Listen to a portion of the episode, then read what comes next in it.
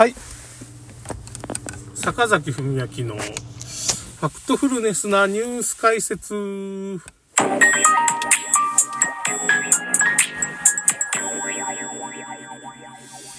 ちょっとね、あの、レポリコンワクチンのやばい、何がやばいかっていう、まあその荒川さんという人と、まあ、パスツール研究所ですね。もう、この、まあ、ワクチンとかそういう、まあ、感染症の、まあ、メッカっていうか、パスツールって言ったら、まあ、有名な人なんですよね。最初にその辺のワクチンとか作った人なんですけど、その人が、実は死ぬ間際に、俺が作ったワクチンは嘘でしたみたいなこと言ってね、死んでんですけど、まあ、その、その辺が僕のエッセイの最初の 第1話なんですよ。恐ろしいよね。こんなエッセイ誰が書くみたいな。洗脳社会マトリックスね。その辺から嘘なんですよ、みたいなことをもう、語り始める僕のエッセイ。怖いですね。そういう文章がね、ネットに転がってて、これどういうことなんかなってとこから始めたんですよ。これは本当なんかなっ調べしてそんなとこから調べてるからもう、もう疑いかかってるね、最初からね。だけど、そこに、まあ、ジョージ・オーウェルとか、そういう医者の人がコメントを寄せてくれてて、いや、そんなワクチンなんか嘘ですよってみんな言ってくれてるんですよ。結構有名な医者とかがね、そこになんかコメントを寄せてる、その、そのことに関してね。うん、まあ、それは置いとって、パスツールの遺言っていう、まあそういう話があって、パスツールは死ぬ間際に自分がこう、ワクチンとかウイルスに、で、まあその感染症が起こるってことは嘘でしたみたいなこと違うんよって僕は間違ってたみたいなこと言って遺言残して死んだっていう、まあ伝説の文章みたいな。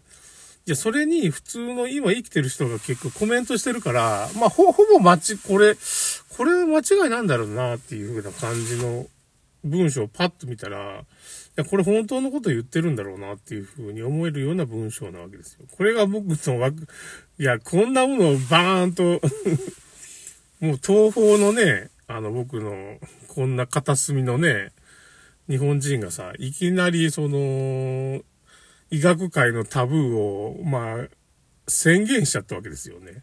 恐ろしいですよね。恐ろしいですよね。それをガンガン言っちゃうと ま、それで。インターネットに広めてしまったっていう、まあ、坂崎文怖いですね。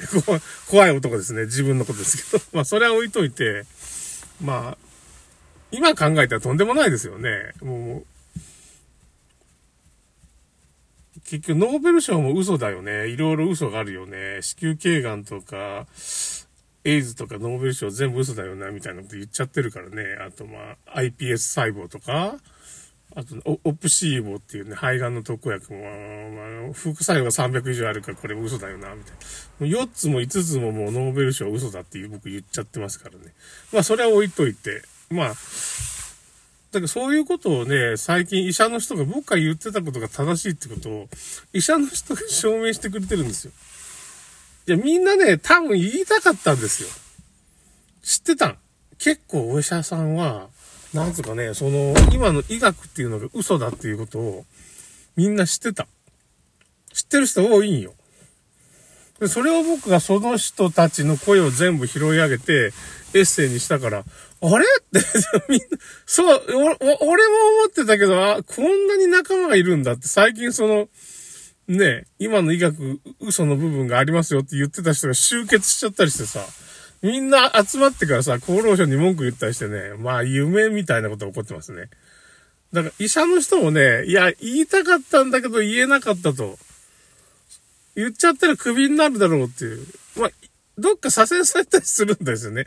兄弟にいた人もね、その、特任教授でね、もうコロナなんか、あれだよね、もう終わってますよねって言った人なんかもう千葉の方に飛ばされたんかどうか知らんけど、居づらくなって向こうに行っちゃったんか知らないけど、結構ね、すごい優秀な人がいたんですけど、コロナも、これ集団免疫できてますよっていうことを発表したら、そういう本も書いたのになんか、世の中全く相手にしてくれないって、正しいことを言ってるわけよ。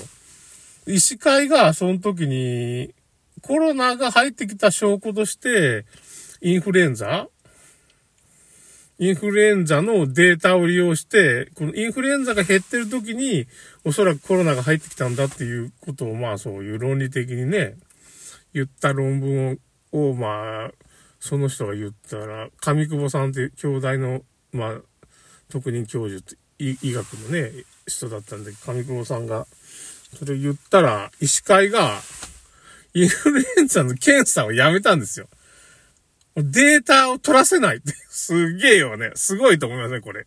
そんなこと起こった僕らの目の前で。現実に起こったんです。それ最近インフルエンザ復活してるじゃないですか。1年ぐらいインフルエンザ行方不明になってるんですよ。検査しないから出てこない。わかりますか？すごい。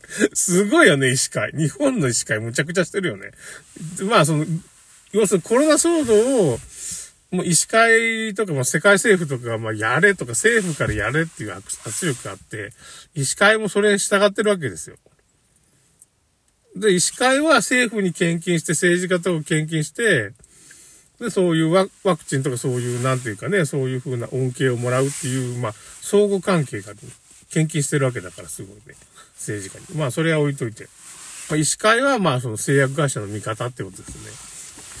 まあ、僕らのための医師会じゃないわけ。患者のためのね。利権ですよ。利権を守るために生きてると。まあ、そういうことですね。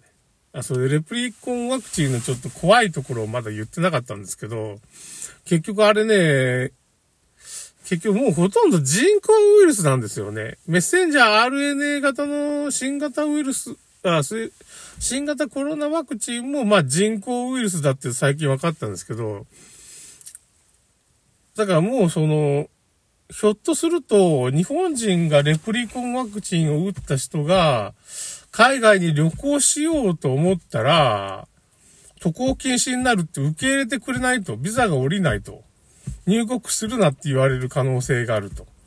それはどうしてかって言ったら、そのレプリコンワクチンの中にある、その、まあ、メッセンジャー RA の遺伝子データがすごい危険なもので、まあ、新型コロナワクチンと同じで血栓症を起こしたり、心筋炎になったり、そういう副作用があるんだけど、その遺伝子が、まあ、そのレプリコンワクチンの成分が、体外に排出されて、誰かに移、移るようなことに、そういう風な設計な、移すような設計になってるんですよ。な、その人もまたそういう不治の病っていうかね、まあ、免疫も下がって、エイズみたいな症状になって、まあ、ターボガンとかいろんな病気が出てきて、まあ最終的には死んでしまうようなことの大惨事になる。生物化学兵器なわけね。人工ウイルス的生物化学兵器っていうのが、レプリコンワクチンの、まあ、正体で、だから新型コロナワクチンのような、そういう、一回打ったらまあそれを打たれたらやられるだけじゃなしに、それが体内に入ってその自分の体の中の遺伝子っていうか細胞の中で増殖してっていうことが起こるんで、もうその、生きたゾンビって言ったらおかしいけど、それ、撃った人はゾンビみたいな感じなんですよね。ゾンビウイルスみたいなのを抱えて、そのゾンビウイルスが移ったら、移った相手もゾンビになっていくみたいな。ゾンビがどんどんどんどん増えていくような感じなイメージがあるんですけど、そういうことが起こってしまうんです。もうほとんどゾンビウイルス的な生物化学兵器だっていう風な。だから、その入国禁止になっちゃうわけ。打った人は。わかりますか？海外の人はもうその危険性が分かってる。メッセンジャー RNA ワクチンとか、まあ、新型コロナワクチンの危険性はもう分かってるんですよ。3回以上打ってないんだから。日本は6回目、7回目って打ってますけど、日本人のもう本当に7割とか一部の人が、海外がそういう風になってるってことが分かんないんです。まあ、その、分からないように検閲かけてるんですけど、うん。テレビにも絶対そういう情報出んし、いや、それは CBC とか名古屋の地方放送まあ、名古屋の、まあ、放送局なんか、大石さんっていう人がキャスターがいるんですけど、その人はずっとやってますよ、薬害のこと。やってくれてます。コロナの間もやってた。で、そんな情報知らないでしょ。普通の人は。知らないって言ってちゃんと流れてますって。ツイッターとか。それでその情報にレッテル貼るんですよ。それは陰謀論だ、みたいな。簡単に騙される、これで。もうみんなこれで日本人の7割の人が騙される。ああ、陰謀論だから、あんな嘘なんだって。いや、その陰謀論が世界ではもう現実になってますよ、と。わかります？陰謀論じゃないんですよ、と。そういう恐ろしい。レプリコンワクチンってのゾンビウイルス生物化学兵器ワクチンってことか人工的な。人工。まあ、打っちゃダメっていうか、打ったらもう人間やめなきゃいけない。ゾンビになっちゃうってことよ。これ、例え話じゃないから。例え話じゃない。本当になっちゃうわけ。もうそのゾンビ扱い。ほんと。まあまあ、本人も死んじゃうけど、死ぬ前にその増殖、体がその、体の中でそのレプリコンワクチンがどんどん増殖して、それを相手に移しちゃうってこと。そういうことは、そんな恐ろしいウイルス。やばすぎるっていうことだ。そ、それが言いたかった。そういうことを対談の中で言ってます。医者の人が。はっきり言ってます。これ SF じゃないです。まあちょっとリンク貼っときますか。ということで、まあちょっと早いですけど、ちょっと終わります。レプリコンは、これじゃ本当にやばいですよっていう。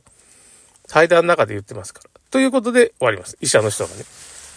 世界最高峰の免疫学者みたいな人が、パスツール研究所とか、東京理科大学村上名誉教授とか言ってます。ということで終わります。